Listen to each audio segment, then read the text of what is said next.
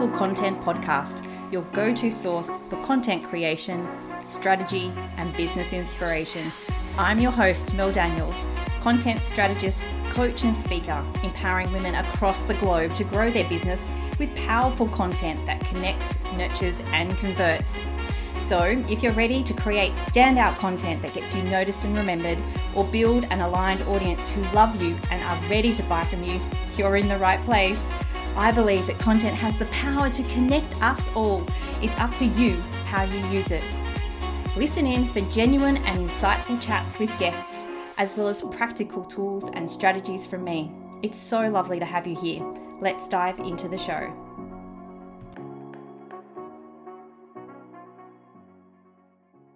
Hello, hello, beautiful people, and welcome to episode 60 of the Powerful Content Podcast. Thank you so much for being here. I truly appreciate you tuning in and listening to not only this episode, but hopefully other episodes in the past and future as well.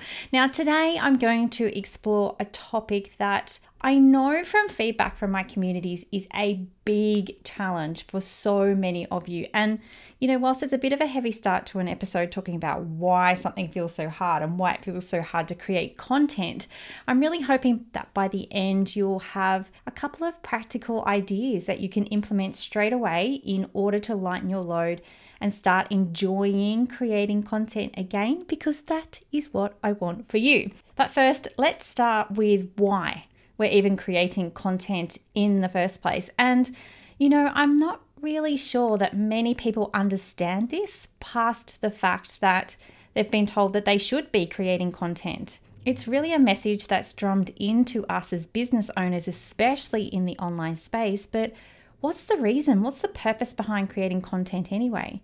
I'm an inquisitive person by nature, and I always love to know why why things work, why they don't work. So if someone tells me to do something, I always want to understand the purpose behind it. Or I want to understand the mechanics or the science so I can see the reason for doing something or doing something in a particular way. But hey, that's just me. But today I'm going to give you the why, why we need to create content. I think content has two main purposes. The first is fairly obvious it's to showcase exactly who you are, your brand, what you stand for, what you don't stand for. It's how you communicate the fact that you're so very, very different from your competitors and how exactly you do it differently. So that's the first reason. The second reason is to move your client through the client journey from not knowing anything about you all the way through to becoming that raving fan. So without it, people don't get to move on that continuum of deeper relationships because for service providers, that's exactly what it is a relationship. If we're always selling, we're missing the steps beforehand, which allows them to connect with us so that we can nurture the relationship.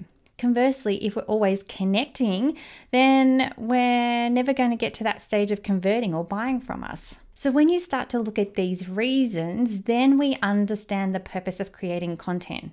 But I know, I know this doesn't necessarily make it feel any easier for you, but just knowing the purpose always helps to give you focus, I find. So, knowing this, let's touch on some reasons why content creation might be feeling hard for you right now. So, the first reason is you have no ideas or too many ideas. And you know what? There is nothing worse than knowing that you want or need to create content, but not knowing where on earth to start, it's such a big time waster. I remember when I first started my business, how I'd set aside time to write blogs, but would have zero idea on what to actually write. So I'd spend ages scrolling, trying to get inspiration.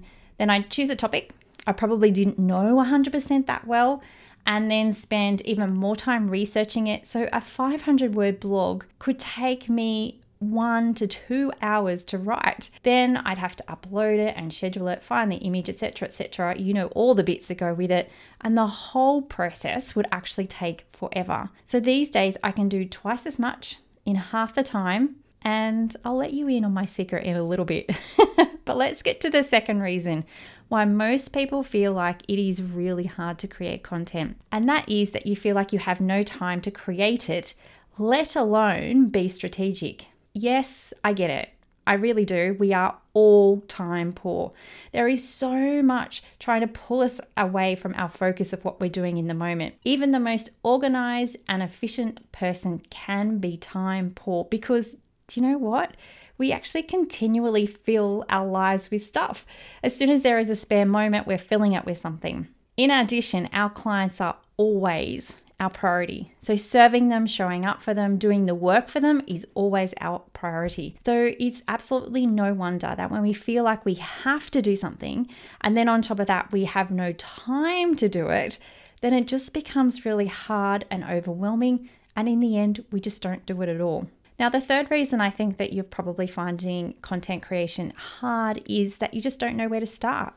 And I think that when we're constantly hearing messages in the online space of how best to beat algorithms, which call to actions to use and where, that podcasts are the way to go, that social algorithms favor video, then, you know, naturally it becomes way too confusing to know what's the right thing to do let alone stick with something and test it out long enough to see if it actually works.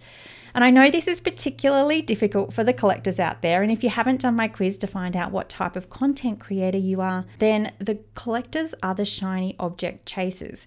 Make sure that you pop down to the show notes if you haven't done the quiz and give it a go. I'd love to know what content creator archetype you are. So it's hard enough for anyone to know where to start, but for my collectors, it's an extra challenge. So, the fourth reason I find that people think that content creation can be really difficult is having a lack of purpose or a lack of strategy. The term throwing content spaghetti at the wall is quite apt when we're talking about a lack of purpose or strategy, because when you don't have either of these in your content life, then you're really just creating content for content's sake.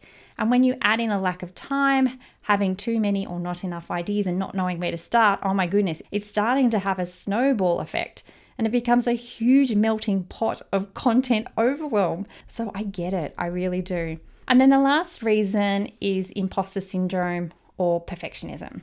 I could also add comparisonitis to this list as well, as well as any inner mean girl chatter that stops you from putting your beautiful content out into the world. Because when we're not feeling confident putting our thoughts, beliefs, and offers out into the world, it makes it really, really difficult to bring our ideal client along for that journey, let alone want to create content for them. So, they're the five reasons that I think it's really difficult for a lot of people to create content. I'd love to know why does content creation feel hard for you, if it does at all? Is it the too many or no ideas, no time, don't know where to start, lack of strategy, or the inner mean girl thoughts? Well, whatever the reason, I'm going to give you a few ways that you can make it feel easier. And this is what I want for you. I don't want you to become a content creating machine. I just want you to know that content creation can be fun, it can be easy, and it can be joyous.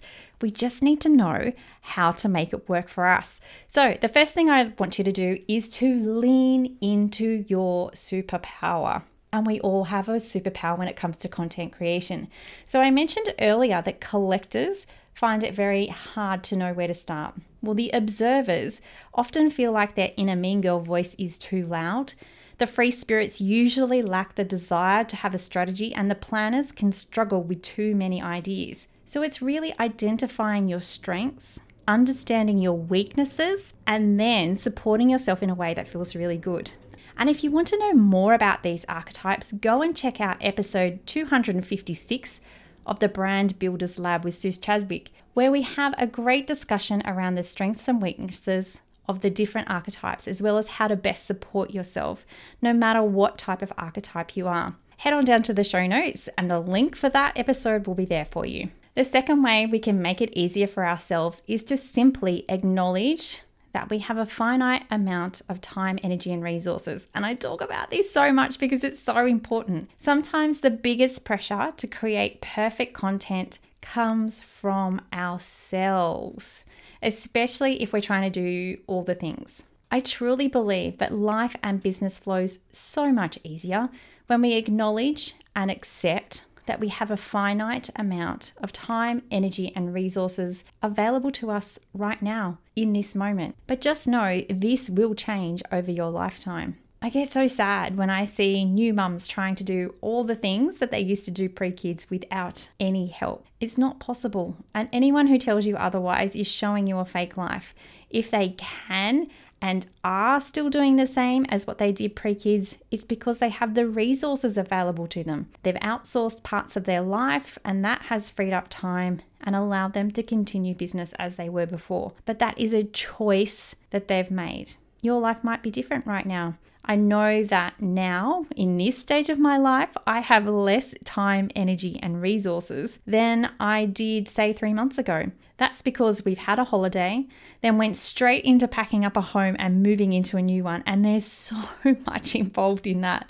In fact, I recorded this episode over a month ago because I knew I'd be away on holidays when it was released. So, what I really want to say here is release the pressure, acknowledge and accept that the amount of time, energy, and resources you have right now can and will change, and it will be so much easier for you. Time to get off my high horse now. And the third thing is we can make content creation and strategy easier if we simply use a framework that supports our unique selves. Okay, so once you've been able to acknowledge and accept your time, energy, and resources, then it becomes simpler and clearer to implement a way of working that really supports you and your business and what you have available to you. I am so, so, so not about this is the six steps you have to take, otherwise, your content will suck because there's so much difference from one person to the next and one business to the next, and you simply cannot implement a cookie cutter six step process.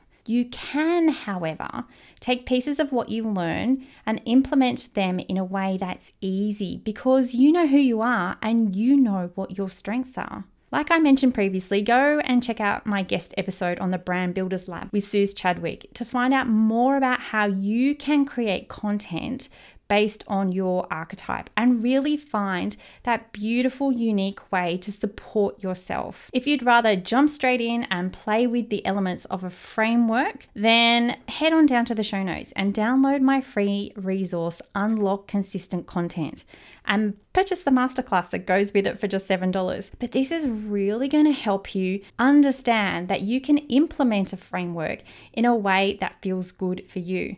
So I give you the four different elements that you need in a framework in order to show up with consistent content.